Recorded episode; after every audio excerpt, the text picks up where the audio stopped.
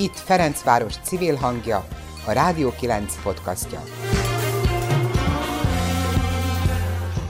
A Kispesti Vekerletelep és a Ferencvárosi József Attila lakótelep közötti határúti kiserdő a környékbeliek kedvenc pihenőhelye. A 20 hektáros kiserdőt most veszély fenyegeti, mert a leendő Galváni hídon Budáról a Csepel-szigeten át Pestre érkező tranzitforgalom esetleg itt menne át.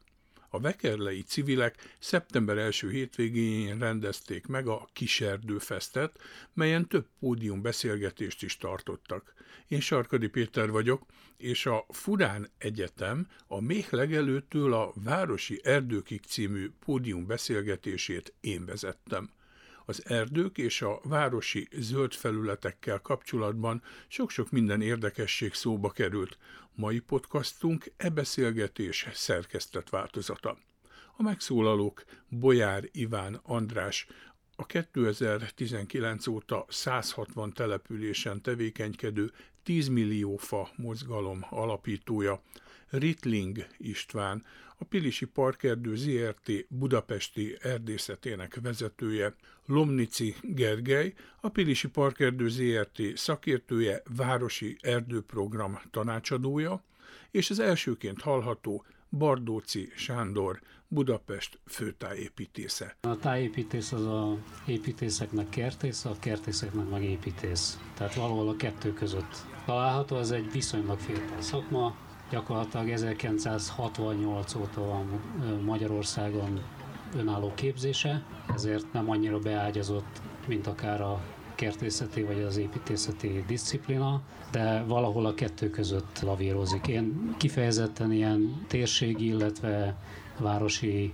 zöld felületek tervezésére specializálódtam, tehát tájépítészképzés az meglehetősen sokrétű a természetvédelemtől a térségi tervezésen át a közparkok tervezéséig elég sok mindent lefed. De ez a munkakör, hogy főtájépítész, ez ugye annak idején valamikor nagyon régen, antik-antik időkben volt, aztán sok-sok évtizedig nem, és akkor most két évvel ezelőtt élet újjá. Hát, tehát igazából úgy, mint főkertész létezett 1940-ig.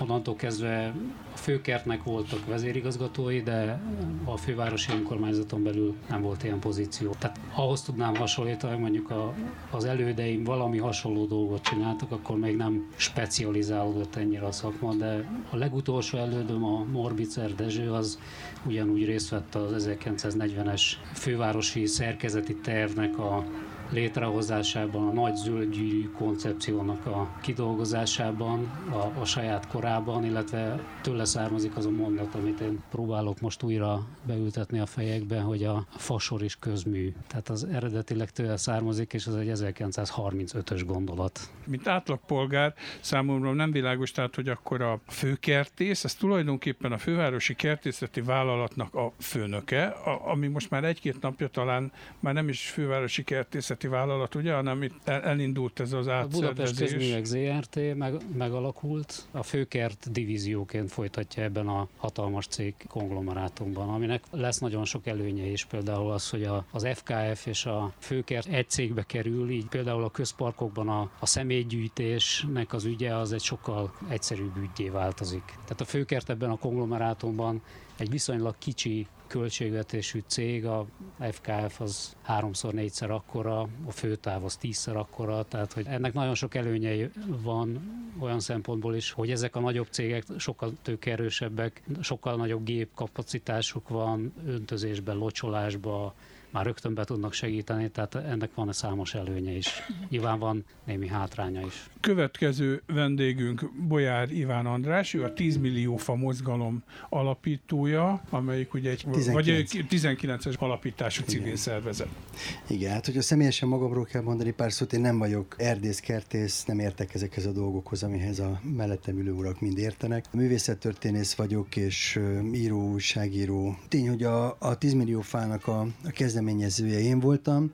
Azóta egy országos közösségén nőttük ki magunkat. 160 településen vagyunk jelen. Naponta nő a számuk, mert tegnap is egy új település csatlakozott hozzánk, és ezek között vannak fővárosi kerületek is, például a 9. kerület, amelyik az országosan is az egyik legaktívabb és legjobb közösségünk. Fantasztikus, hogy milyen munkát végeznek ebben a kerületben, József Attila lakótelepen is. Nagyon sokat ültettek, például mélegelőket is csináltunk már Haller utcában, illetve azt hiszem, hogy talán itt a József Attila lakótelepen is.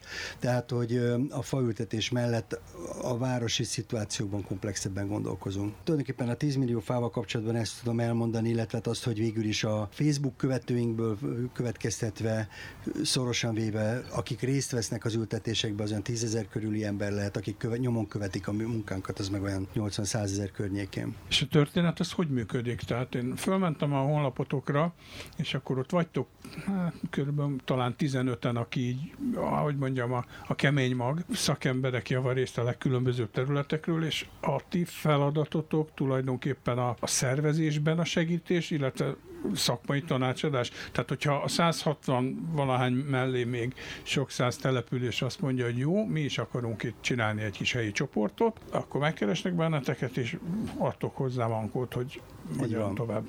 Nagyon sok anyagot készítettünk közben. Egyrészt van egy szakmai alapanyagunk, amit például az itt jelenlévő Zsolnai Balázs kertészeti, tehát a 10 millió fán belül ott bújik el. Ő a fő kertészeti szakemberünk, szaktanácsadónk, de rajta kívül van még Asszalos Réka erdőökológus, a Vácz Rátóti intézetnek az egyik oszlopa, illetve Bozai Balázs erdész, erdőtechnikus, erdőmérnök, rendkívül felkészült szakember. Ők az, akik a kemény magot alkotják, és aztán helyi szinteken az egyes közösségekhez kapcsolódóan szintén további erdészek vannak. Ha valakit érdekel, és szeretne becsatlakozni, két dolgot tehet, vagy a már valamelyik meglévő közösségünkbe tagozódik be, és azokkal kezd el ültetni, vagy sajátot alapít, és a részünkről mindenféle alapanyagokat kap, egyrészt az alapelveinket megkapja, másrészt pedig módszertani útmutatókat, hogy hogy kell neki látni. És aztán utána fel kell venni a területileg illetékes hatóságokkal, szakemberekkel, cégekkel, is a kapcsolatot. Hogyha azt mondom, hogy Pilisi parkerdő, szerintem nagyon sok embernek úgy nagyjából automatikusan a Pilis jut az eszébe, meg mondjuk a budai hegyek, ha valamerre kirándul, de szerintem nagyon kevesen tudják, hogy összesen 9 darab erdészetet fog össze a Pilisi Parkerdő ZRT, amelyik 52 éves, legalábbis a jogelődjét tekintve az idén. Na hát, akkor mit is illik tudni a Pilisi Parkerdőről, melynek a budapesti erdészet vezetője Ritling István. Pilisi Parkerdő a főváros és térségében lévő állami tulajdonú erdőket kezelő társaság, mint mintegy 65 ezer hektár erdőterületet kezel. Ez Ráckevétől Gödöllőig és Nyerges újfalu térségéig húzódik Visegrádi központtal. Ezt a 65 ezer hektár erdőterületet 9 területi egységre bontott erdészet kezeli. Ezek közül az egyik a budapesti erdészet, amely teljes Budapestet és a, az agglomeráció néhány fővárostól nyugatra lévő településén lévő állami erdőt kezeli. Ez a legnagyobb egyébként? Nem, területileg nem, de a lakosság számát tekintve egyértelműen a legnagyobb. És ez mit jelent, hogy évente potenciálisan hány kiránduló vagy hány ember megy el a területükön? A parkerdő területén becslések szerint itt a Covid idején már egy 30 millió tájéki látogatóval számolunk. Ennek több mint a fele kétharmada budapesti erdőket érinti. Pre-Covid időszakban mennyi lehetett? Egy 30%-os növekedést sejtünk erre az időszakra. A Pirisi Parkerdő szakértője, városi erdő tanácsadója, Lomnici Gergely, aki egyébként régen a cég szóvivője volt, én még onnan ismerem nagyon sok évvel ezelőtt, de hogy akkor mi is ez a városi erdei tanácsadás? Jó napot kívánok! Szerintem ez a legfontosabb dolog itt Budapesten a jövőben, a városi erdő. Én magam erdőmérnök vagyok, és ahogy Péter is mondta, a Pilisi Parkerdőnél kezdtem a pályafutásomat, most különböző zöld programokban dolgozok tanácsadóként, és hát a Városi Erdő program egy olyan kezdeményezés, ami azt hiszem, hogy a budapesti élőket, de az ország más városaiban élőknek a jövőjét is jelentősen meg fogja határozni, meg fogja könnyíteni a következő időszakban. Azoknak a területeknek a kezeléséről van szó, egy olyan kezelési metódusról, mint például itt a 9. kerületi erdőterület. Hogyan tudunk ebből lakosok számára, életminőségjavító területet föntartani, miközben változik a klíma, és miközben a természeti, környezeti körülmények jelentősen módosulnak, nem biztos, hogy az erdők és a fák számára kedvező irányba. Hát akkor, ha már kiukadtunk itt ennél a területnél, ez ugye, ha jól emlékszem, 22 hektár. A laikus nyilván teljesen másképpen látja, mint egy szakember, mondjuk egy botanikus, hogy ez milyen állapotban van, egyáltalán milyen értéket képvisel azon kívül, hogy zöld felület. Persze ez mindig egy ilyen nagy dilemma, hogy ez hogyan fordítosítható tulajdonképpen. De hogy, hogyha így most végigbennénk szerintetek ez a ti szemszögetekből ez a terület milyen értéket képvisel? Főtájépítész úr? Hogyha az értékén nézzük ezt az erdőt, akkor ez tulajdonképpen egy a József Attila lakótelepet védő véderdő, aminek ugye botanikai, dendrológiai, egyéb értékei nem olyan nagyok, tehát például természetvédelmi értéket nem képvisel, de mint nagy kiterjedési zöld felület mindenképpen egy érték. Mennyire van ez felmérve? Mert hogy ugye azt mondtad, hogy természetvédelmi értéke az nem túl magas, ezért sem lett védett. Ha jól emlékszem, a helyi civilek kezdeményezték, hogy ez kapjon, ha a fővárosit nem is, de legalább helyi védettséget, és akkor Hát a helyi védettség az a fővárosi. Tehát a védelmi rendszer Budapesten belül, hogy ez a fővárosi hatáskör, tehát a helyi védelem, helyi természetvédelem az, az egy fővárosi hatósági hatáskör. Természetesen, amikor ilyen típusú megkeresések jönnek, akkor mindig aztán a természetőr szolgálat kivonul az adott területre, és megnézi, hogy egyáltalán detektálható-e valami olyan természeti érték, akár az állatvilágban, akár pedig a növényvilágban, ami megalapoz valamiféle védelmet. És itt ez nem mondható el. Azt gondolom erdészemberként, hogy ennek az erdőnek a legnagyobb értéke, hogy egyáltalán itt van a fővárosban ez a 22 hektár, tényleg a két lakótelep közé ékelődve. Azt tudni kell, hogy 150 évvel ezelőtt itt erdő nem volt.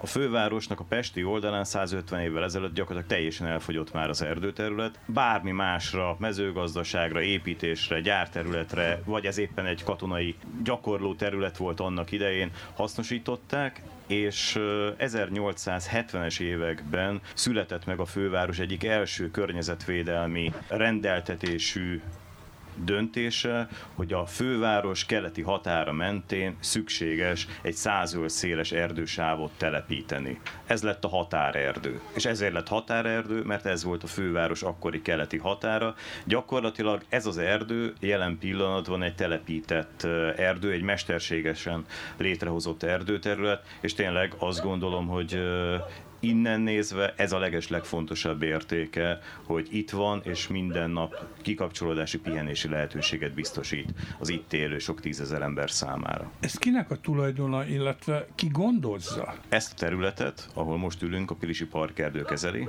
tulajdonosa pedig a magyar állam. Oké, okay, és akkor mondjuk a főkertnek ez Semmi köze? Nincs semmi. A főkert, tehát magának a fővárosnak viszonylag kevés erdőterülete van. Az egyik legnagyobb kiterjedésű erdőterület, hogyha nagy szót lehet használni, nagyjából 8 hektáros erdőterületről beszélünk, az a Terebesi erdő, a tizedik kerületben van. Viszonylag ilyen reszlit területek vannak fővárosi kezelésben, erdőterület vonatkozásában. Javarészt azt lehet elmondani a fővárosi erdő tulajdonokról, hogy főleg az állam és a Pilisi Parkerdő kezelésében vannak. Vannak kerületi önkormányzati tulajdonban lévő erdőterületek, illetve a magánosítási folyamat során több erdőterület magánkézbe került. És mondjuk a főtájépítésznek, hát nyilván hivatalból nincs beleszólása abba, hogy egy területet hogyan kezel a parkerdő, tehát a budapesti erdészet, de mondjuk nem tudom én, egy ilyen szakmai diskurzus, az, az úgy létezik, hogyha felmerül valahol egy módosítási javaslat lehetőség a kezelésben, akkor esetleg ti, ti bele tudtok ebbe szólni, vagy, vagy ez hogy működik? Nekünk kiváló szakmai kapcsolatunk van, de ez főleg arra korlátozódik, hogy vannak olyan állami tulajdonú erdőterületek, amik egyébként helyi védelem alatt állnak. Tehát ilyen szempontból mondjuk a főtájépítési hatáskör kiterjed ezeknek a helyi természetvédelmi területeknek a, a hatósági ügyeire, és ilyen szempontból van egy jelentős párbeszéd közöttünk, de alapvetően egy főtájépítész úgy, ahogy egyébként a kerületi tulajdonú zöld felületekben, az állami tulajdonú zöld felületekben sincs beleszólása, beszélgethetünk egymással. Szerintem nagyon fontos párbeszédeket folytatunk, és nagyon sok közös alapja van a, a gondolkodásnak. Gondolok itt például a biodiverzitás fontossága és értéke. Ugye Iván említette a mélegelőket, amit mesterségesen kell létrehozni a városban. Egy-egy ilyen erdőterület az egy teljesen természetes mély legelő, de azért látni kell a különbséget a két szakterület és a két szakma között. Ugye van egy park, egy teljesen intenzív, mesterséges környezetet fenntartó szakma, a kertész tájépítés szakma, és van egy a erdőterületet, tehát egy, egy természetes rendszert, ökológiai rendszert működtető szakma, az, az erdész szakma. Ez a kettő azt gondolom, hogy egymás mellett van, és egymást segíti különböző területeken, főleg itt a városban ez összeér ez a kettő, de azért nagyon más a fókusza. Egyébként érdekes, hogy most gondolkoztam, hogy Sándor itt említetted, hogy 68-ban indult a tájépítész képzés. Nemrég találkoztam az erdészeti lapokban egy cikkel. Madas László, a Pilisi Parkerdőnek az alapítója részt vett a tájépítész szaknak a megalapozásában, tehát van egy közös alap, van egy közös igény, hiszen amikor a Pilisi Parkerdőt létrehozták, akkor alapítottak egy tájépítész képzést. Már akkor megjelent az az igény, hogy a városi emberek számára, a nagyváros számára valamilyen speciális modellt találjanak ki, ebből nőtt ki az erdőkezelésbe a Pilisi Parkerdő, és a kertészeti, tájépítési vonalon pedig egy önálló szak, önálló szakma a kertészeti egyetemen. Van egy kifejezés, aminek az eredményével valószínűleg nagyon sokan találkoztak, akik kirándulnak a budai hegyekben. Ez az örök erdő de ez így valószínűleg a kirándulóba úgy, úgy nem fogalmazódik meg, mert ami szembetűnő lehet helyenként, az, az mondjuk egy tarvágás, amitől úgy feláll a szőr az ember hátán. No, akkor mi ez az örök erdő? Mert hogy ebben a Pilisi parkerdő, hogy mondjam, élen jár. Az örök erdő egy törvényi kategória, gyakorlatilag egy erdőkezelési üzemmód, de ezt túlzottan nem részletezném. Inkább ennek a megjelenési formáját, hogy mi az, amit egy mezei egyszerű erdei séta során láthatunk, és örök erdőként tekinthetünk rá. Gyakorlatilag egy olyan vegyes erdőkép, ahol a legfiatalabb facsemetétől a legidősebb fáig minden korosztálynak a képviselőit egymás mellett kis területen belül megtalálhatjuk. Gyakorlatilag ez olyan, mint egy nagy család, azt mondom, nem olyan, mint az óvoda, kis csoport, nagy csoport, mellette a katonasággal egy korosztályba tartozó faegyedek találhatóak, hanem vegyesen mindenki egymás mellett gyakorlatilag ez az az erdőkép, ami egy természetes erdő és egy természetes erdő működéséhez a leginkább hasonlít. Ennek azért korlátai vannak, hogy hol lehet örökerdő üzemmódban kezelni, vagy örökerdő módban kezelni egy erdőterületet. Jellemzően ezek a természetes erdőtársulások esetében állnak fent ezek a feltételek. Ha a budai oldalon sétálunk, ott azért ebbe az irányba igyekszünk folyamatosan átalakítani az erdejeinket. Ez egy nagyon szép szó, hogy örökerdő, tehát az ember erre, erre törekszik, ezt keresi mindenhol. A folyamatos erdő jelenléte, a folyamatos borítás az egy kulcs fogalom, viszont amiben egy kicsit tovább gondolkozunk, és ha már kérdezted, hogy mi az a városi erdő, na ezen túl is gondolkozunk, hiszen a, az örök erdő az egy, az egy olyan, mégiscsak egy olyan erdőgazdálkodási mód, aminek gazdálkodása célja, tehát a kezelt erdő területnek egy kezelési formája, míg a városi erdőben alkalmazhatunk és kialakíthatunk örökerdőt, ha alkalmas arra a termőhely, például a budai oldalon, itt a Pestin sokkal kevésbé. Viszont amivel a városi erdőgazdálkodás, erdőkezelés az mégis sokkal több az, hogy a gazdálkodási szempontok mindemellett lényegesen hátrébb szorulnak. Tehát az örökerdőnek funkciója az, hogy faanyagot termeljen, hogy faanyaggal lássa el a társadalmat, míg a városi erdőknek ez egy sokkal kevésbé, sokkal hátrébb lévő szempontrendszere. Hát, zárójelben csak annyit hadd mondjak, én a Greenfóra csinálok podcastokat, és több debreceni botanikus ökológussal is beszélgettem, és nagyon meglepett az, amikor azt mondták, hogy bizony, bizony az alföldi szikes pusztákon nagyobb a biodiverzitás, mint a hazai lombhullató erdőkben. Miközben hát az ember ott azt mondja, hogy már 15 centis bucka az hegynek számít, és hogy olyan tök egyforma az egész.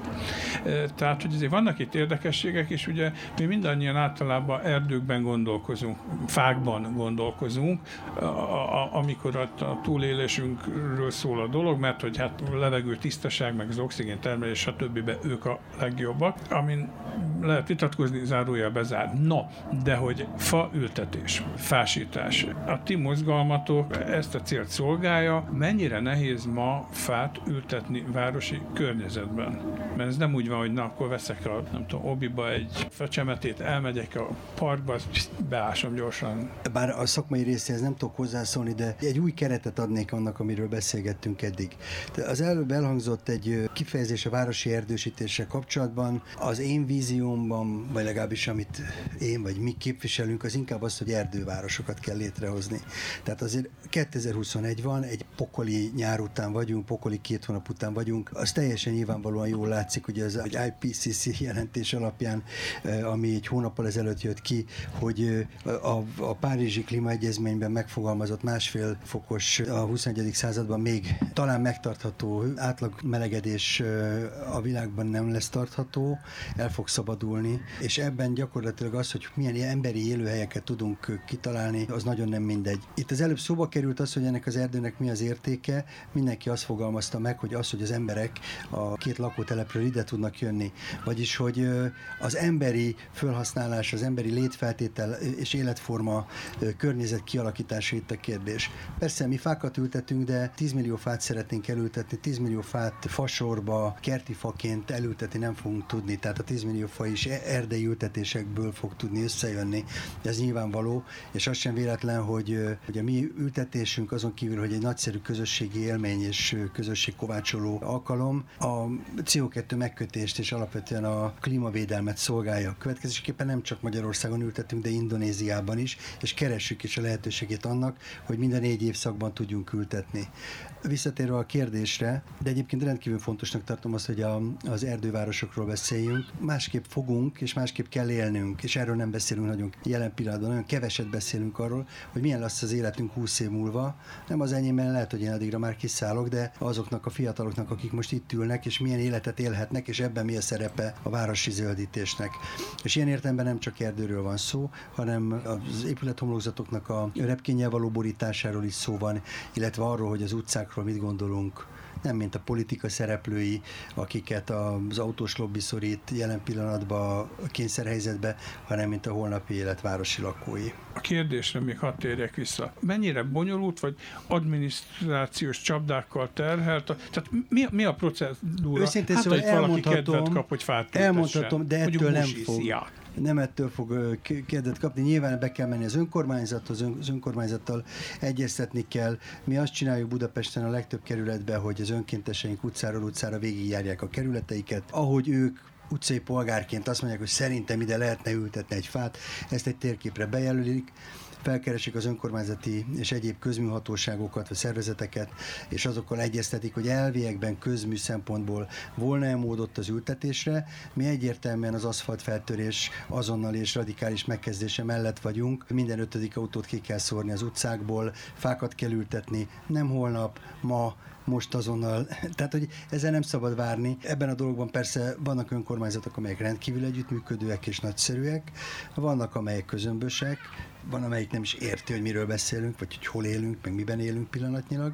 Tehát, hogy ilyen szempontból igen, vannak döccenők, de inkább a sikertörténetekről tudok beszámolni, és ilyen értelemben az is egy fontos dolog a 10 millió fa esetében, hogy közéleti értelemben teljesen semleges, a legkülönbözőbb színű, virágú önkormányzatokkal vannak nagyszerű együttműködéseink. Mindig helyi szinten kérdés, hogy mennyire nyitottak rá. A nemleges válasz az elsősorban a közművek miatti helyhiányra hivatkozik? Hát most nem tudom, hogy emlékszel rá, de hát pár évvel ezelőtt még itt a kampány végén, a legutóbbi önkormányzati kampány végén az volt, hogy itt egy darab fát ebben a a városban már elültetni nem lehet. Hát mi civilek elültettünk több ezret Budapesten, és akkor mondjuk a főkertről ne is beszéljünk, illetve hát most hát mutogatok a Sanyira, nem ő a főkert, de mondjuk a, a főkert is elültetett. De nem, tehát lehet, ehhez kell a szemléletváltás. Tehát, hogyha azt mondom, hogy minden marad a régibe, pontosan úgy fogunk élni 2100-ban, mint most, akkor nem lehet. De nem úgy fogunk élni. Tehát ezért kell arról beszélni, hogy hogy fogunk élni, hogyan fogunk kényszerűen élni, illetve hogyan akarunk élni, és ezért mondom azt, hogy erdővárosokra és nem városi erdőkről kell beszélni, mert az erdővárosokban az van, hogy a zöld egy olyan elképesztő energetikai terhet vesz le a városról, télen és egyre inkább nyáron, ami milliárdos nagyságrendekről beszélünk. Egy város van a környéken, amit én személy szerint nagyon irigylek, ez Bécs, mert ott ilyen hihetetlen jó zöld szemléletű városvezetés van, millió egy apró dolgot csinálnak folyamatosan a zöldítés érdekében, és kb. két héttel ezelőtti hírünk volt az, hogy a Bécsi északi pályaudvar környékén egy 93 ezer, tehát durván 100 ezer négyzetméter nagyságú új parkot fognak az elkövetkezendő öt évben létrehozni. Szóval, hogy ilyen léptékekben gondolkozik az a Bécs, ami egyébként már többször elnyerte a legzöldebb város díját. Erre van valami fajta lehetőség Budapesten, hogy ekkora léptékű, vagy hát kisebb parkosítás legyen? Persze, hogy van. Jelenleg, Reális. Jelenleg is zajlik egyébként a Pünkösfürdőn egy 8 hektáros parknak a létrehozása, közel 650 fának a, az elültetésével, ami egy fővárosi projekt, de hát itt van előttünk a Csepel északi parknak a sorsa. Ez mennyire kérdéses? Mert itt most sok minden még hmm. levegőben lóg. Hát nyilván egy csomó kérdés van még benne. Az egyik nagy kérdés az az, hogy ugye a mostani terv az arról szól, hogy 39 hektárnyi terület lesz, miközben oda elférne egy 100 hektáros park is. De nyilván ennek tulajdonjogi problematikái is vannak még jelenleg, tehát hogy mondjam, egy városi nagyparkot fővárosi viszonylatban létrehozni soha nem volt egyszerű dolog. Hogyha az elmúlt 200 évet nézzük, amikor, amikor egyáltalán a modern városok elkezdtek parkokat létrehozni a saját területükön, akkor azt lehet mondani, hogy a fővárosi léptékben ez úgy történt, hogy mondjuk 50 évente ki tudott izzadni magából egy-egy új városi nagyparkot, tehát mondjuk egy ilyen 25 hektárnál nagyobb zöld felületet a főváros, most épp eltelt 50 év megint, úgyhogy itt lenne az ideje, de azt is látjuk, hogy egy-egy ilyen nagy parknak a létrehozása az mindig egy ilyen 10-20 éves periódus volt, soha se kevesebb. Hát nyilván egyrészt a fák azok nem nőnek parancsra, tehát ez is egy limitáló tényező, másrészt maga az ezzel járó infrastruktúra kialakítása, a területszerzés, tehát igazából jönnek hozzánk nagyon sok olyan megkeresés, például a FIFA jött azzal, hogy volt neki egy olyan programja, hogy minden városban, ahol a FIFA jelen van, ott szeretne elültetni 50 ezer fát és semmi más dolgunk nincsen, csak adjunk neki területet. És mondtuk, hogy de ember, ez 100 hektár, honnan akasszunk le? És ő persze az 50 ezer fát úgy gondolta, hogy ad 50 ezer eurót, és akkor az abból, tehát eurónként vagy egy, egy, egy eurónként egy fát, és akkor azt így hogy? Tehát, hogy, hogy vannak olyan kényszerképzetek, hogy ez ilyen egyszerű dolog, de sajnos nem egyszerű. Minél bejebb megyünk a városba, tehát ugye egy átlag főkertes telepítés az úgy néz ki, hogy jelenleg ilyen 150 ezer forintba kerül egy előnevelt fának, a szabványos ültetőgödörbe való elültetése egy éves utógondozással, karózással, mindennel együtt, és ebből mondjuk a fa az 30 ezer forint, tehát nem ez, nem ez kerül nagyon sokba.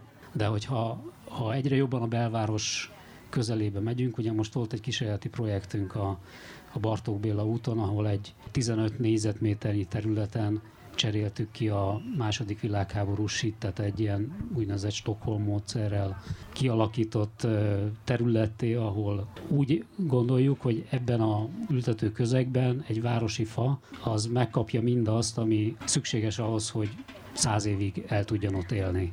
Máskülönben nem. Tehát a fának az egészsége az ott gyökér szinten kezdődik, a vele együtt élő mikroorganizmusok, a gombák adják meg az immunrendszerét, és hogyha ez nincs meg, hogyha ezt állandóan megszakítjuk, akkor, akkor ezek a fák nem fognak élni nagyon sokáig. A fővárosban lévő fáknak az átlag életkora 25 év alatti. Tehát, hogyha ha egy ilyen ültetési módszerre állítjuk át magunkat, akkor föl kell készíteni arra mindenkit, hogy ez bizony 400 kötőjel 900 ezer forintba fog kerülni darabfánként. És a fa ugyanúgy 30 ezer forintba kerül ebből, de a, a körítés, az, hogy ami mi történik a felszín alatt, az a nem mindegy. Hát egy stadion az mondjuk 200 milliárd, tehát De, bőven tehát, hogy, hogyha ezt, ezt egyébként összehasonlítjuk egy, egy csatornának a létrehozásával, ez körülbelül ugyanaz. Tehát, hogy azért nem sajnáljuk a pénzt, ezért sajnáljuk. De hogyha azt mondjuk, hogy egy fa egy közmű, akkor az közműárban van. És sajnos a belvárosban csak ilyen módszerekkel fogunk tudni jól működő fasorokat létrehozni. Ha már ezt a Magyarországon még nem elterjedt skandináv példát mondtad, van egy másik friss példátok is, hogy a Bakács teret most újítják fel, és ott a Bakács utca és a Bakács tér sarkán, itt nyilván vannak belső Ferencváros is ismerők, szóval, hogy ott volt egy három hete, ez az, egy másik új technológiának a, a próbaüzeme, ha tetszik, ez a fa porszívózás. Na ez mi, e, röviden, mert szerintem erről nem sokan hallottak. Igazából ez ugyanaz a módszer, tehát ez, ez ugyanúgy a SFR vagy Stockholm felültetési rendszernek a része. Arról van szó, hogy a, rájöttek arra egy ilyen szakértői csapat Stockholmban, hogy egy olyan közegbe ültetett fa, ami sziklák közé mosott táptalaj, tápanyagba van ültetve, az sokkal inkább életképesnek bizonyul. Ez 85% szikla és mindössze 15% termőföld, és ennek az a magyarázata, hogy a, ahogy nőnek a gyökerek, és erősödnek, vastagodnak, úgy mozgatják ezeket a, az éles sziklákat, és az lazítja a talajt, és ezáltal egy olyan talajlevegőben gazdag, de egyébként vizet fölszívni képes, tárolni képes közeg jön létre, amiben nagyon jól el tudnak szaporodni ezek a mikoriza ügyek. A mikoriza az a gomba-gyökér kapcsolat, az segít a fának vizet fölvenni, illetve tápanyagokat, és tulajdonképpen ebben a közegben sokkal-sokkal jobban érzi magát városi körülmények között. És ez a úgynevezett porszívózás, ez se egy mostani találmány, ez a sokat emlegetett Bécsben 5 éve készség szinten csinálják. Egyébként egy magyar vállalkozó csinálja Bécsben, ami arról szól, hogy meglévő fák alatt kicserélni a talajt, hogyan lehet anélkül, hogy a hajszágyökérzet megsérülne. És ez használnak egy ilyen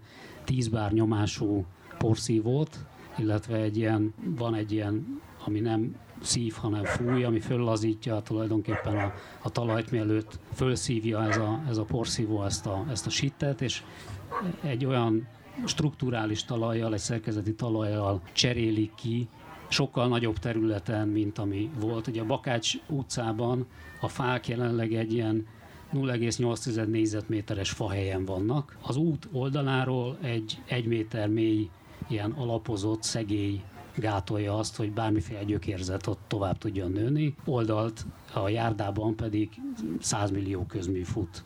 Tehát, hogyha az átlagos városi utcaképet nézzük, és tudjuk, hogy mi van a talaj alatt, akkor, akkor azt lehet látni, hogy szinte mindent elfoglaltak a közművek, a zöldsávokat is. Vannak olyan kábelek, különösen az elektromos kábelek és az informatikai kábelek, ahol például törvény van arról, hogy a tulajdonost nem kell megkeresniük ezeknek a cégeknek, hogyha valamit lefektetnek. És ebből adódnak aztán olyan helyzetek, mint mondjuk az Alkotmány utcában, ahol kidőlt az a platán, hogy amikor kidőlt a platán, akkor rögtön jelentkezett az egyik közműszolgáltató, hogy jó napot kívánok, ez itt az én kábelem. Ott volt a törzs mellett, el volt vágva az összes támasztógyökér. Ki a felelős a fa kivágásáért? Tehát... És akkor a közmű alagút, mint, mint lehetséges alternatíva, az, az nagyon messze van Magyarországon, szóval ez nem New York. A közmű alagút, létezik egy közmű alagútunk Pesterzsébeten, 1970-ben hozták létre a lakótelep mellett. Ott az volt a tapasztalat, hogy amint a vízműveknek korodálódott a vízvezetéke, kiszállt a, ebből a társaságból, és a közműalagút mellett ásott egy gödröt, és rakott bele egy másik vezetéket. Tehát egyrészt a közműcégek nem szeretnek közösködni, másrészt, a, hogyha egy közműalagútot létesítünk, az a bányatörvény alá tartozik, nagyon szigorú előírások vannak, diszpécser szolgálatot kell föntartani, marha drága az egész. Ez a közműalagút is ázik, szigetelni kellene, borzasztó sok probléma van vele. Mi vizsgáltuk egy másik helyen a Budai főutcában, hogy a Duna-Buda projekt kapcsán lehetséges lenne egy közmű alagutat létrehozni, hogy ne csak egy oldali, hanem két oldali fasort lehessen létesíteni, és ott tulajdonképpen a nagyon szűk keresztmetszet az a gázvezeték volt, mert hogy magát a gázvezetéket bele lehetett volna pakolni ebbe a közműalagútba, de az összes bekötés, amiben a 19. századi házakkal van teli az egész főutca, azok a gázvezeték csonkok, azokat mind újra kellett volna engedélyeztetni. Hát abból nagyjából polgárháború lenne, mert évekig nem lenne gáz azokban a házakban, tehát igazából nem hogy messze van, hanem irreális egy közmű alagútnak a létesítése. Az viszont borzasztóan reális lenne, és ez irányban azért tudok pozitív dolgokról beszámolni, hogy jelenleg van a közműszabványnak a felülvizsgálata, ahol úgy kezdtük a mérnökökkel, a közműves mérnökökkel a, a beszélgetést, hogy ők föltették, hogy minek fa a városba egyáltalán. Hát oldjuk meg kívül az erdőben. És eljutottunk odáig, hogy az új közmű szabványban benne van a fa védő távolsága. Eljutottunk odáig, hogy például azok a közművek, amik a leginkább most veszélyeztetik a fasorainkat, mert azok a járda alatt fut, futó közművek, az elektromos közművek, illetve, a, illetve az informatikai kábelek, azok ilyen egy védőcsőben lehessen őket vezetni, és racionalizáljuk egyáltalán a vezetésüket. Ezek nem nagy dolgok. Csak hát eddig erre nem gondolt senki. Itt a Rádió 9 podcastja.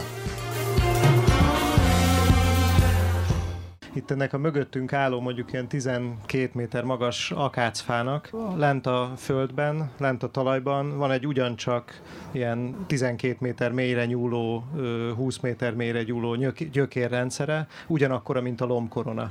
Tehát amikor egy fáról beszélünk, akkor egy élőlényről beszélünk, egy olyan élőlényről, aminek mi a felét látjuk, a föld fölötti részét, de van egy föld alatti része, ami az életben maradásához nélkülözhetetlen. És ezért, mivel a fáknak ez a tulajdonsága, ezért a városi területen ők különösen nehéz helyzetben vannak, és különösen nehéz helyzetben vannak akkor, hogyha egyedül vannak és egyedül maradnak.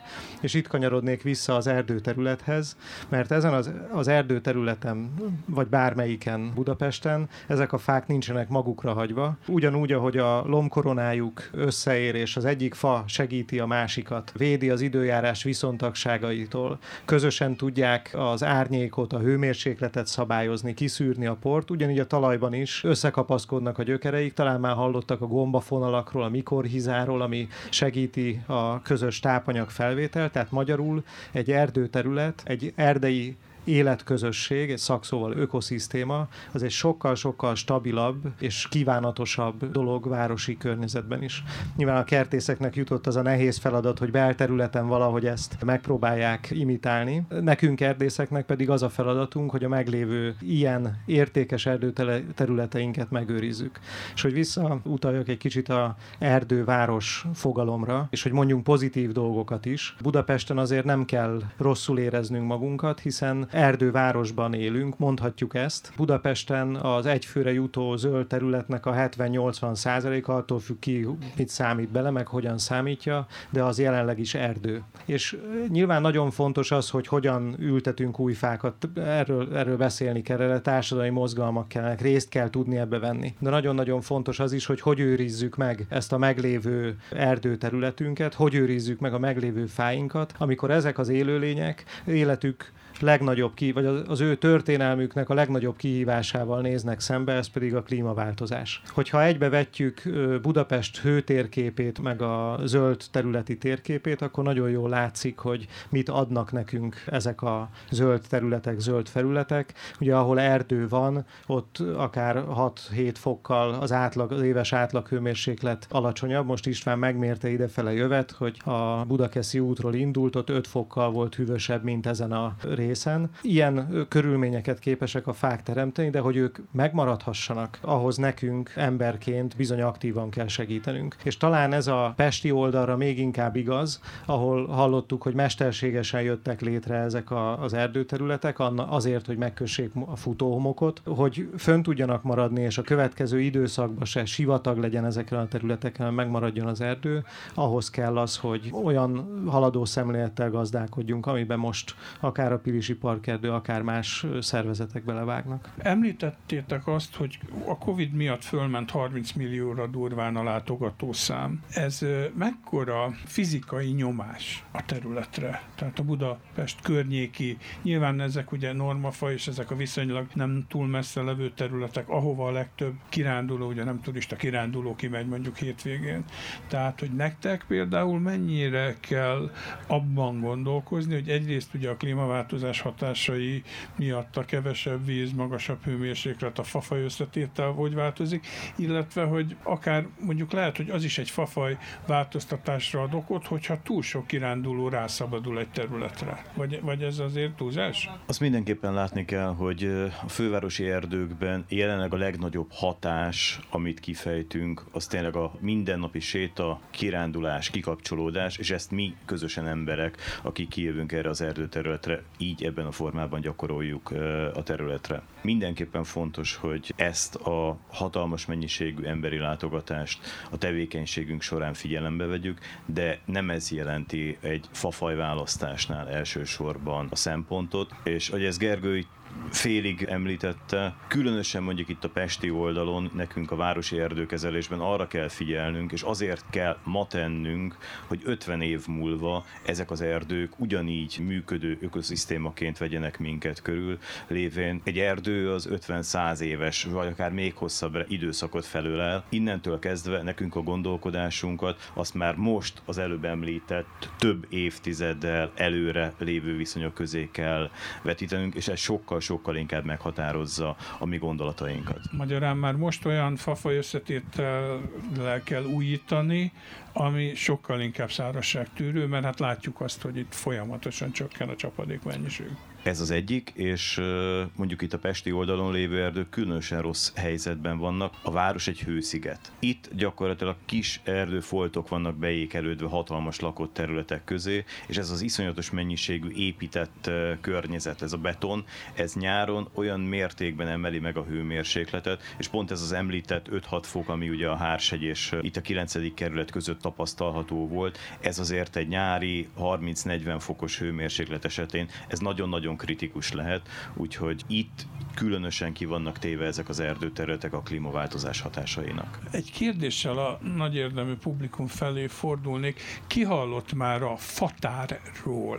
Tehát azt mondom, fatár, azt, micsoda zöld közönség van itt, hát akkor akik nem hallottak, azoknak annyit csak, hogy ez egy applikáció, a Főkertnek az egyik mobiltelefonos applikációja, ami az múlt hétvégén helyen ott tartották a zöld szervezetek a 30. országos találkozójukat, és ott a, klímavéd, a Magyar Éghajlatvédelmi Szövetség, ami egy civil szervezet, minden évben kiadja a klímasztár díjakat. Elsősorban önkormányzatoknak, azoknak, amik ténylegesen a klímavédelemben aktív innovációt valósítottak meg.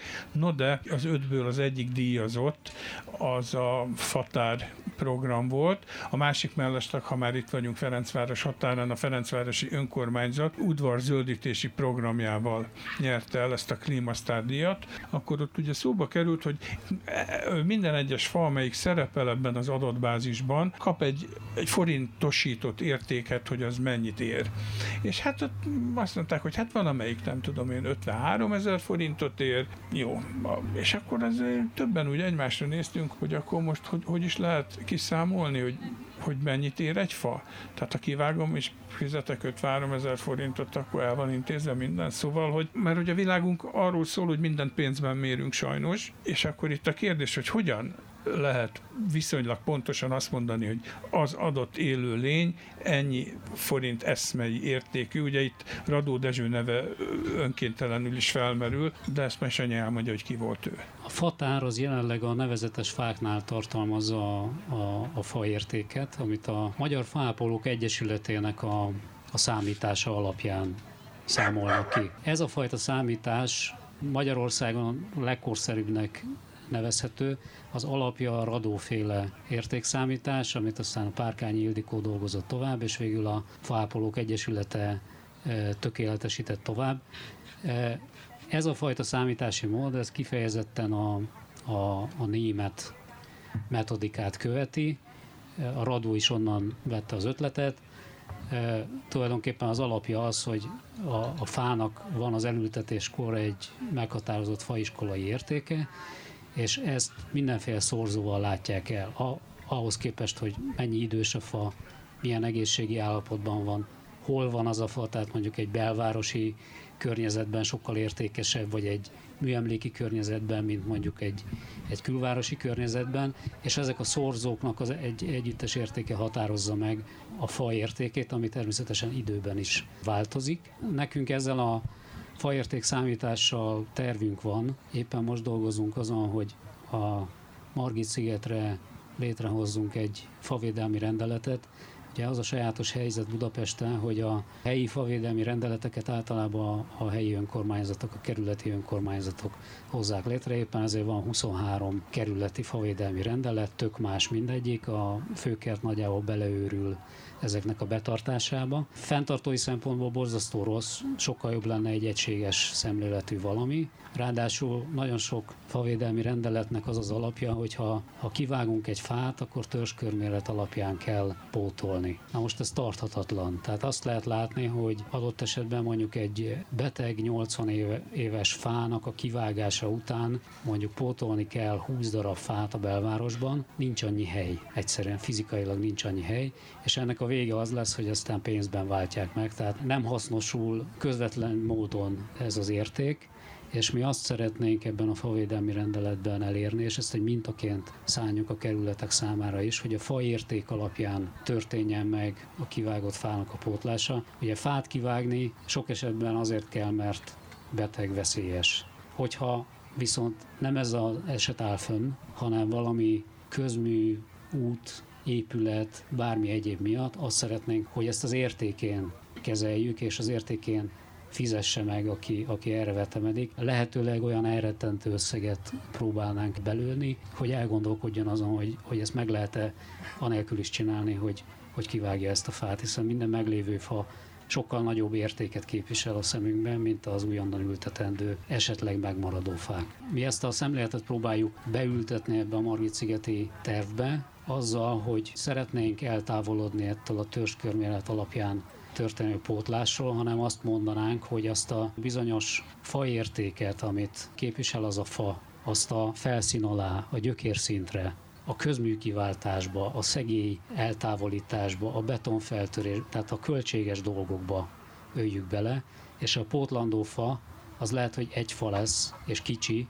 de annak a fának száz évre lesz egy sansza, hogy a száz évig ott maradhasson. Én nagyon remélem, hogy ezt a kerületek ezt a szemléletet követni tudják. Itt a hatodik kerülettel vagyunk egy elég intenzív párbeszédben, mert nekik nincsen favédelmi rendeletük, és ők vállalták azt, hogy a mi Margit-szigeti farendeletünknek a a kerületesítésével ők egy kerületi mintát fognak adni ehhez. Nagyon remélem, hogy ez az ősz folyamán ez, ez egységes formába öntődik, és mind a kerületi szinten, mind a fővárosi szinten lesz egy a jelenleginél korszerűbb favédelmi rendeletünk. Hát, hogyha egy fát én ültetek, akkor az a szívem csücske, akkor az közel áll hozzám, és akkor személy szerint lemegyek, néha meglocsolom, pátyolgatom, becézgetem, mint otthon a tisztességes balkonkertész. A ti tagjaitok, vagy aki, a, ugye az a 160 település, azt említetted, ahol már itt aktív faültetés zajlik. Szóval ők utángondozást is csinálnak, vagy ez akár elvárás is? Igen, hát, hogy Lomnici úr mondta az előbb, hogy egy, egy fának a teljes fa, fából mi csak a, a föld felszín feletti részt látjuk, a faültetésnél is ez a helyzet, hogy elültetni szinte könnyű, fenntartani nehéz ezen az égőben. Tehát egy fának a sorsát azért minimum 3-5 öt évig követnünk kell, locsolnunk kell a fát, oda kell figyelnünk rá. Ugye az ide június-július egészen durva volt, tehát a mi életünket is túlnyomó részben azt határozta meg ebbe az időszakban, hogy hogyan öntözhetjük a fáinkat, és hogyan élhetik túl ezt a rendkívül meleget. És emiatt aztán persze 10 millió fa a társadalmi kapcsolatrendszerét mozgósítva most azon van, hogy, hogy saját locsoló autókkal, vagy öntöző autókkal rendelkezzünk, és például jövő nyáron már a budapesti fáink öntözését ezt flottú meg tudjuk oldani. Ha szabad egy, egy gondolattal még visszatérnek, mert egy valamit nem hangzott el, mindig a zöldről, a növényről, a fáról beszélünk. Amiért most itt vagyunk, ez egy nagyon komplex urbanisztikai probléma, arra most itt nincsen szakember a körünkben. Picit vindikálnám magamnak, mint ilyen építészettel, urbanisztikával 20 évet eltöltött ember, hogy egy pár gondolatot mondanék. Tehát ahhoz, hogy ez az erdő fennmaradjon, ahhoz például közlekedés szervezési koncepciókat kell átalakítani, átformálni, másképp megközelíteni. Akkor megint ott tartunk, hogy ennek a városnak milyen jövőt képzelünk el. Olyat, ahol a belvárosban óriási nagy forgalom van, vagy olyat képzelünk el, ahol sok pici centrum van, ahol sikerül mondjuk kerékpárra, gyalogos közlekedésre, rövid távú közösségi közlekedésre szorítani az emberek életformáját. Mi úgy élünk, mint a 20. században, a 70-es években az amerikaiak. Reggel jövünk, leülünk, lemegyünk a kocsiba, és használjuk a várost, használunk mindent, mindenhol oda akarunk állni az autóinkkal. Ennek a szemléletnek az átalakítása kíván rendkívül sok munkát. Lá, érzékelhető, hogy a társadalmi konfliktusok, legalábbis a budapesti viták többsége erről szól, hogy jogom van 8-10 négyzetmétert kiszakítani a város teréből, és az nekem jár, mindenhova odaállnom, és így tovább, miközben hát valójában nincs ennyi hely. És ezért szerintem fontos az, hogy ezt a problémát is, hogy hogyan lesz ez a város erdőváros, miközben igaz, hogy rendkívül jók a statisztikai mutatóink, de hát ez hála Istennek a budai oldal hozza föl. Én a hetedik kerületben lakom, tehát ott fát nagyon ritkán látunk, és ami van, az is, hát az ott is azt hiszem egy vagy két négyzetméter között van az egyfőre jutó zöld felület.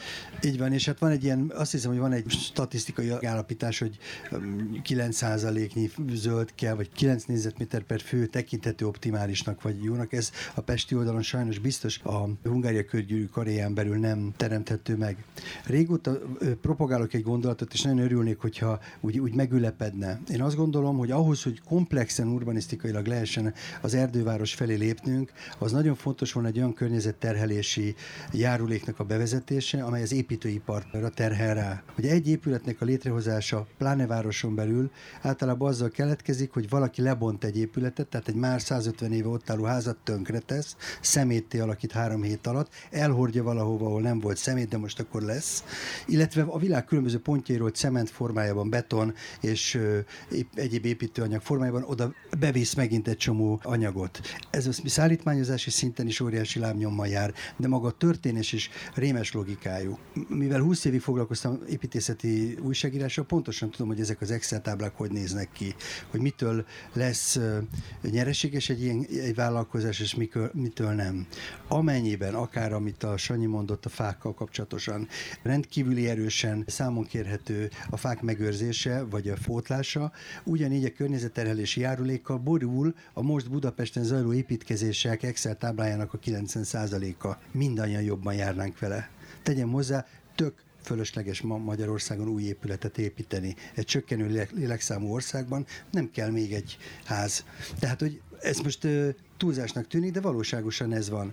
Tehát az van, hogy nagy társadalmi mechanizmusok vannak, amelyeket nem illetünk kritikával, nem figyelünk rá, tudjuk azt, hogy bizonyos szempontból a gazdaság motorja az építőipar, a bankszektor motorja az építőipar, tehát ezt nem lehet bevágni egy kézifékkel, de az, hogy abba az irányba gondolkozunk, hogy hogy lassítjuk le, hogy erősítünk föl más gazdasági ágazatokat, zöld gazdasági ágazatokat, amelyek egy egészségesebb 30-50 év múlva is működőképes társadalom felé visznek. Ezek a diskurzusok iszonyatosan kellenek. Elnézést, hogyha szétfeszítem a mai beszélgetés kereteit ezzel, csak gondolom, hogy azért jelezném, mert miközben most erről a 23 méter széles potenciális sávról beszélünk, amit keresztül metszené ezt a még hál' Istennek meglévő erdőt, ez egy sokkal komplexebb problémák körbe ágyazódik. Én egy teljesen más, én vissza akartam szállni a, az egyén dimenziójába. Nagyon font, mert ugye itt amikor felvetetted, hogy, hogy milyen terhelést jelent az emberi jelenlét az erdők számára, és miért nem.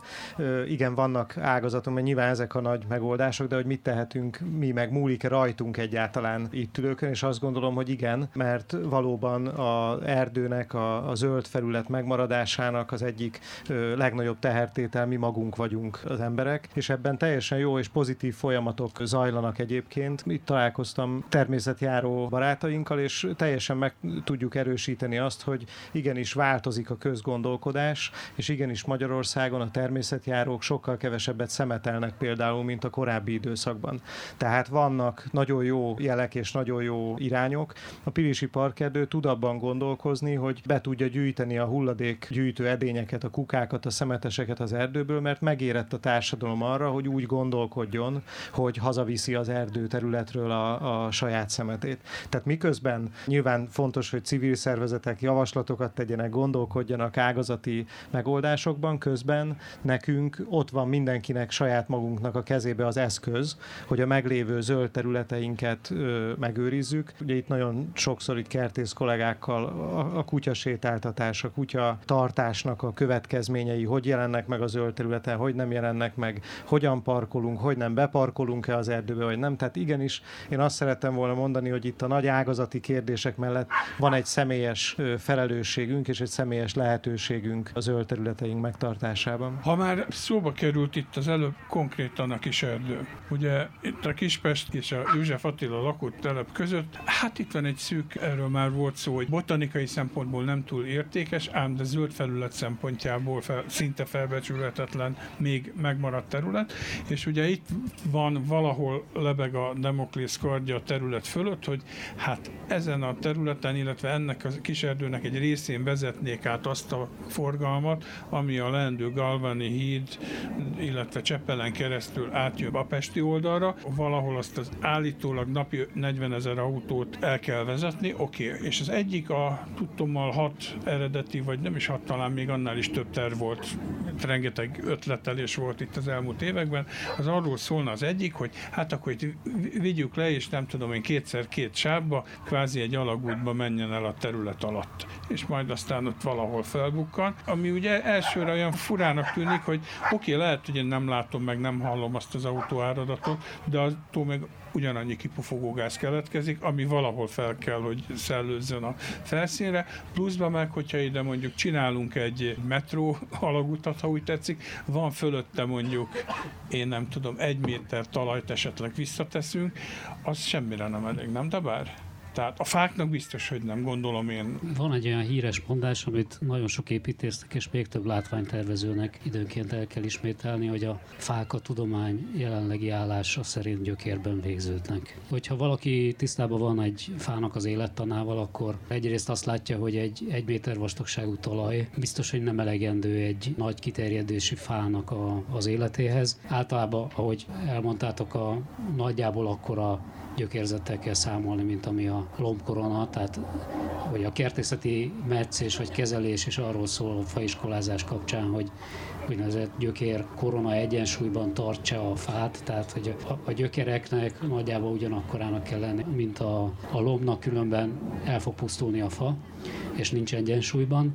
Ilyen esetben, amikor egy ilyen kvázi tetőkert létesül, akkor az történik a fával, hogy egy idő után hibernálódik, tehát kvázi ilyen bonszáj állapotban megreked, nem fejlődik tovább, Ugye a másik történés az pedig az, hogy, hogy soha nem fog kapcsolódni ez a fagyökérzet a talajvízzel.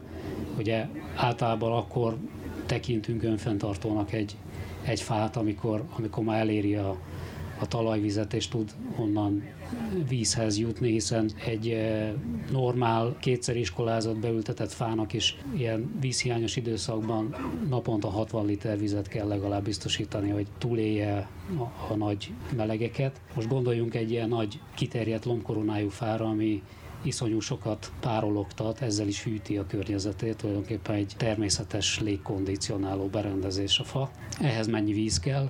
Ugye a városban ezt a fák kétféleképpen oldják meg, vagy áttörik ezt a második világháborús törmelékhalmazt, amiben mi elültetjük őket, és megtalálják alatt a pesti mocsarat. Vagy a másik megoldás, hogy bemennek egy vízvezeték, vagy egy szennyvízvezeték csőbe, és akkor onnan próbálják meg megpótolni ezt a ezt az iszonyatos mennyiségű vizet, amit igényelnek a túléléshez.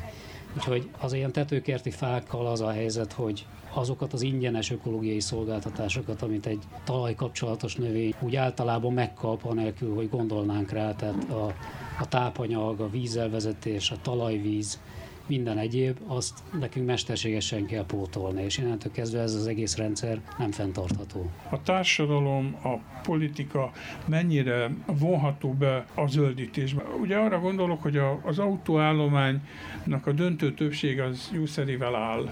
A budapesti autóknak a nagy részét azt hetente mondjuk egyszer használják, az ideje nem tudom én 80%-át az autók döntő többsége az közterület foglalással állva tölti el, és ezzel ellen borzasztóan nehéz felvenni a harcot. Ugye azt, azt mondtad, hogy hát ha rajtatok múlna, akkor a parkolóhelyeket zöldítenétek le, ami logikus, mert még talán ott lenne technikailag rá a legtöbb lehetőség.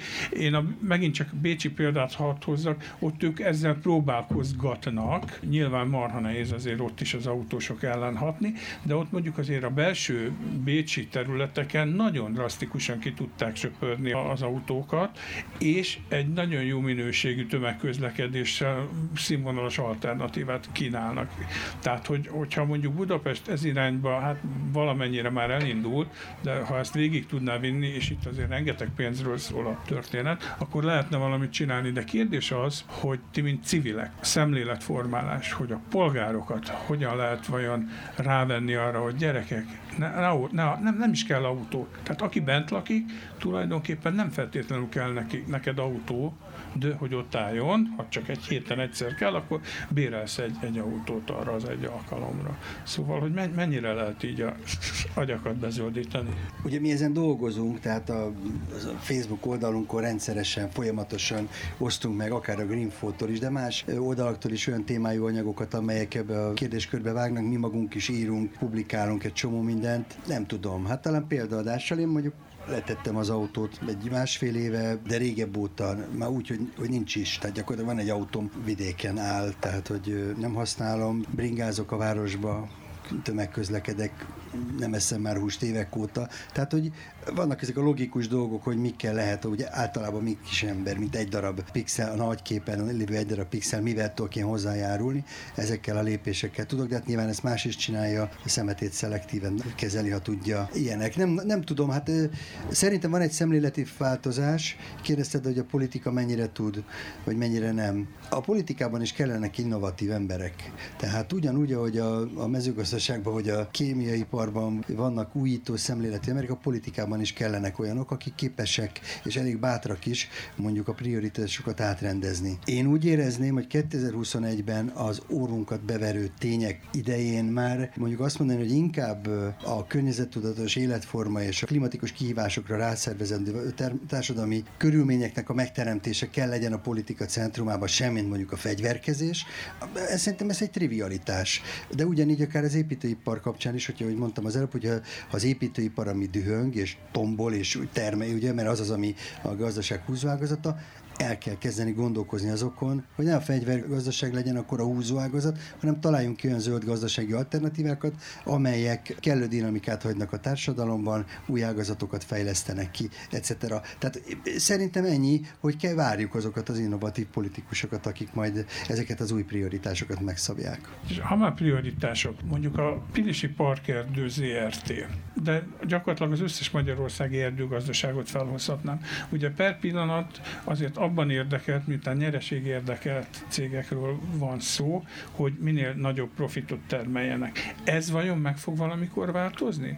Hogy, hogy nem feltétlenül az állami erdőkből a minél több faanyagnak a kitermelése a cél, hanem ennek a zöld erdő vagyonnak a fenntartható használata, és, és inkább eltolni a rekreáció felé, levegőtisztítás és egyéb más szolgáltatások felé az erdő erdőállományt. Magyarországnak két millió hektár erdeje van, ez az ország területének az egy ötöde, a termőterületeinknek a negyede, és ennek a felét kezeli az állam. Ez mindig egy nagyon jól hangzó dolog, hogy hát ugye részvénytársaság, ugye Pilisi Parkerdő is részvénytársaságként működik, és hogy nyereségorientált, de azt fontos tudni, hogy az a gazdasági eredmény, ami, ami képződik, az nem osztalékként megy valahova, megy egy bármilyen tulajdonosnak a zsebébe, hanem azt visszaforgatja tehát minden egyes fillér visszakerül az erdők fenntartásába. Tehát például ezt a területet, ezt gazdaságosan nem lehet föntartani, nem lehet működtetni, tehát a Pilisi Parkerdő más helyszínen keletkezett eredményéből fordít arra, hogy ezeket a területeket, amik az emberek számára sokkal-sokkal fontosabbak, talán itt egy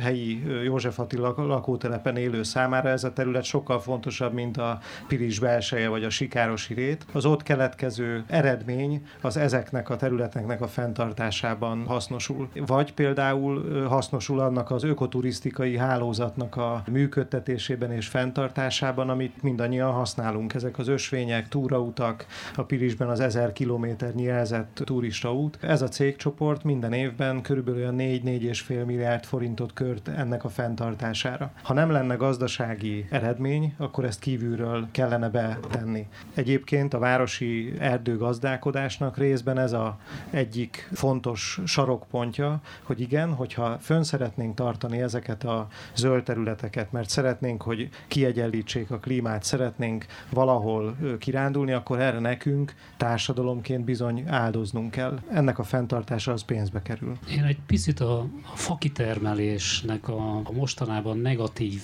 vízhangját szeretném egy kicsit árnyalni. Amikor arról beszélünk, hogy erdőgazdálkodás van, és ennek az eredménye adott esetben fakitermelés, akkor azt is kell tudnunk, hogy egy fa az élete során nagyjából addig köt meg széndiokszidot, amíg növekszik. Utána nem csak oxigéntermelés, fotoszintézis van, hanem van növényi légzés is.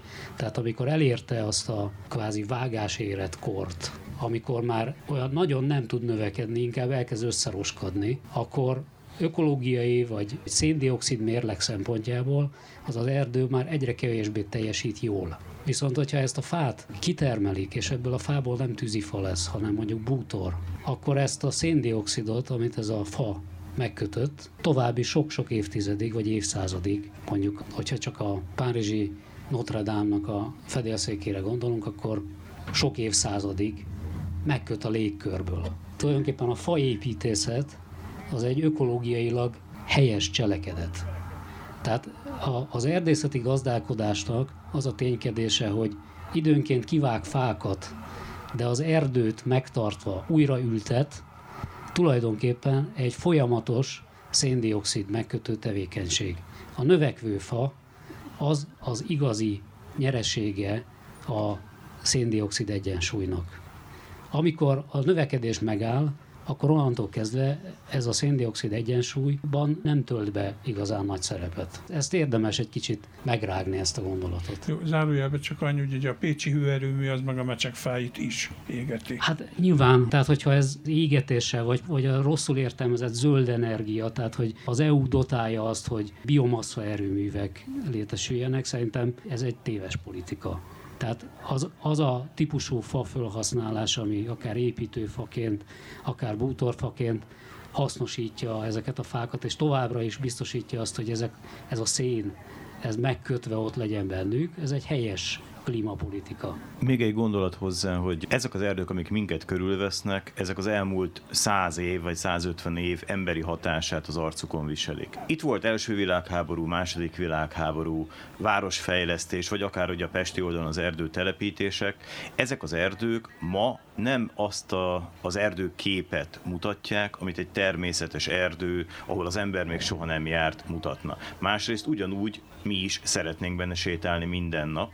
Innentől kezdve szükséges ezeknek az erdőterületeknek egyfajta kezelése, hogy a korábbi emberi nyomokat minél inkább vissza tudjuk vezetni a természetes erdő kép felé. Amit említettem, hogy a, a család mintája, hogy a, az öreg fától a fiatal fáig mindenkinek egymás mellett kell lennie, akkor egy jól működő természetes erdőkép vesz minket körül. Ezek az erdők jellemzően egykorúak, helyenként. Második világháború után fainség volt, gyakorlatilag nem lehetett megfagyni a félvárosnak, vágni kellett, ott egy egykorosztályú erdő van, ahhoz, hogy ezt át tudjuk alakítani a legelején kérdezett örökerdő szerű kép irányába, ahhoz bele kell nyúlni mindenféleképpen. Ahhoz, hogy egy sétaút mellett biztonsággal tudjunk közlekedni, szükségszerű időnként, hogy ott a kollégák megjelenjenek és dolgozzanak, úgyhogy az erdő kezelés és a fűrész valahol egy, egy városi erdő kezelés során mindig is jelen lesz.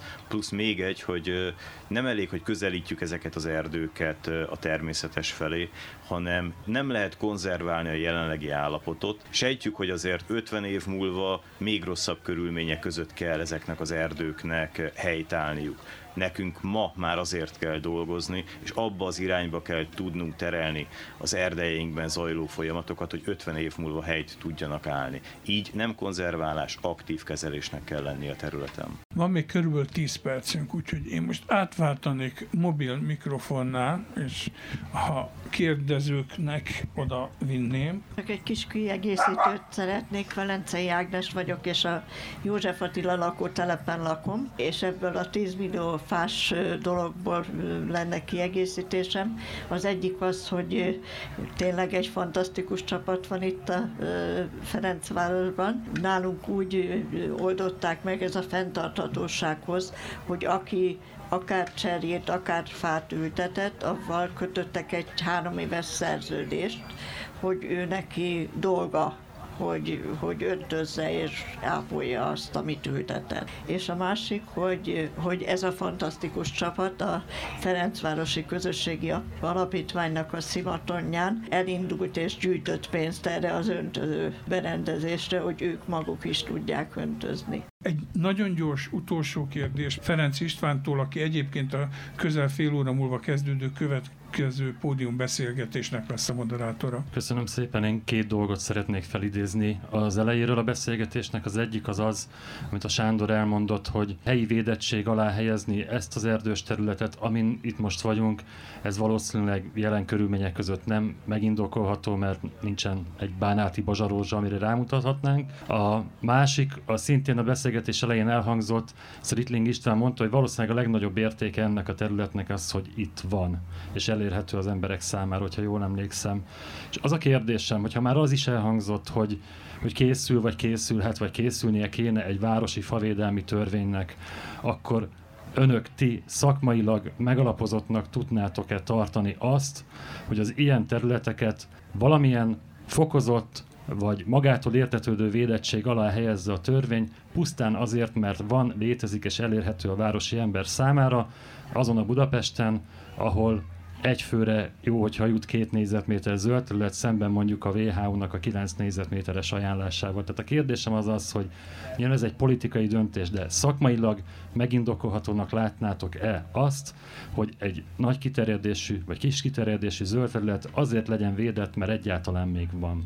Ha válaszolhatok erre, én igazából azt tudnám elképzelni, hogy ez a városi zöld felületekről szóló kerettörvény kimondaná azt, hogy ha valami zöld területi, erdőterületi kategóriában van, az nem minősíthető át valami mássá. Ez lehetne egy ilyen területi szintű védelem, ami nem természeti védelem, hanem magának a zöld felületnek valamiféle tiszteletben tartása, meglévő zöld felületeknek a védelme. Ez jelenteni mondjuk így a városfejlesztésben a 21. századot. Én azért hagy mondjam azt, hogy abban az esetben, hogyha mondjuk ez a terület természeti védelmet kapna valamilyen oknál fogva, az egyáltalán nem gátolná meg egy olyan típusú beruházást, ami mondjuk egy kiemelt kormányzati beruházásként valamilyen kormányrendelettel fölül tudná írni a helyi védelmet. Tehát erre számtalan példát tudunk mondani. Tudok mondani egy másik pozitív példát is, mert ilyenekkel is tele van a főváros, hogy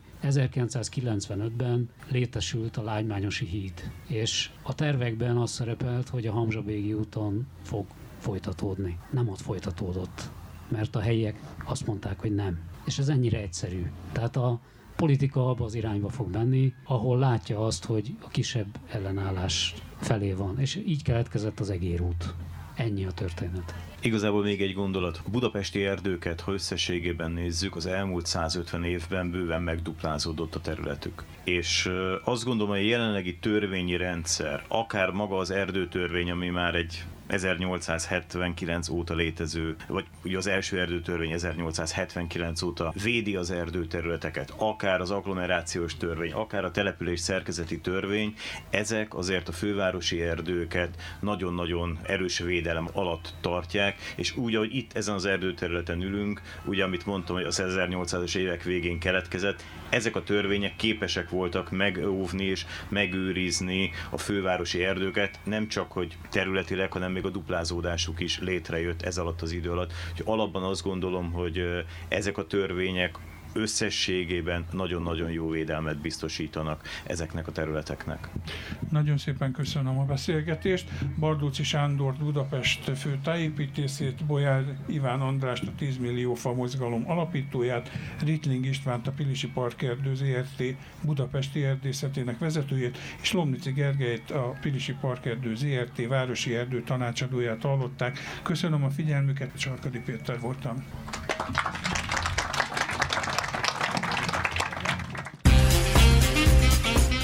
Ez volt a Rádió 9 podcastja. Bővebb információ honlapunkon, a rádió9.hu-n és Facebook oldalunkon, ahol várjuk az észrevételeiket is.